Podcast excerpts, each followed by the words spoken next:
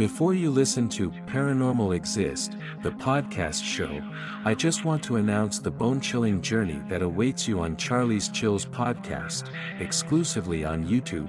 Search at C H A R L I E S C H I L L S. Subscribe and embrace the darkness that awaits.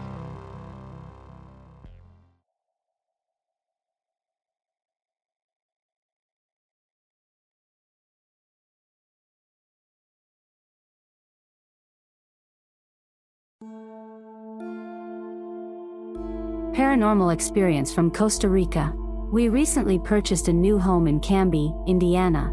It is in a fairly new neighborhood. The subdivision is called Heartland Crossing. For some strange reason, I feel uncomfortable in the house. I get the feeling that someone is watching me.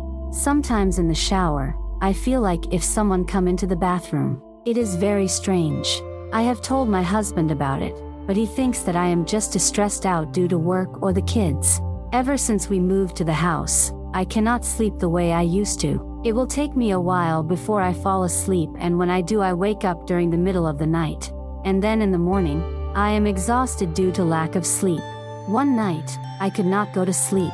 The master bedroom, which of course is ours, as you walk into it, the bed is to the left. As you walk towards the bed to the left, there is the master bath, and once you are in the bath to the left again is the walk into the closet. This is so you can start picturing what my room looks like and so you have an idea of where I saw what I saw. I was tossing and turning but had my eyes closed. I felt again as if someone was watching me sleeping, and I opened my eyes and I saw a shadow next to my bed. The shadow seemed like a man. So, he was like at an incline as if he was trying to see my face which was covered slightly by the sheets. I closed my eyes really quick and started to pray, and when I got the courage to open them again, it was no longer there. That wall that was right behind the shadow I saw is in front of two big windows and I don't know if maybe the tree branches was what formed the shape of it, but let me tell you I was so scared. I told my husband a few days after it happened, but he just looked at me and did not say anything.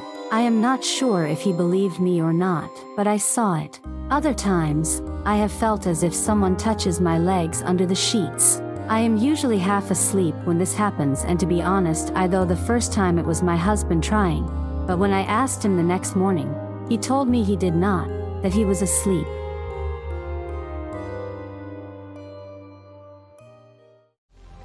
Dive into the chilling abyss of real life hauntings on Charlie's Chills podcast exclusively on YouTube. Join us for eerie tales from the internet and our listeners.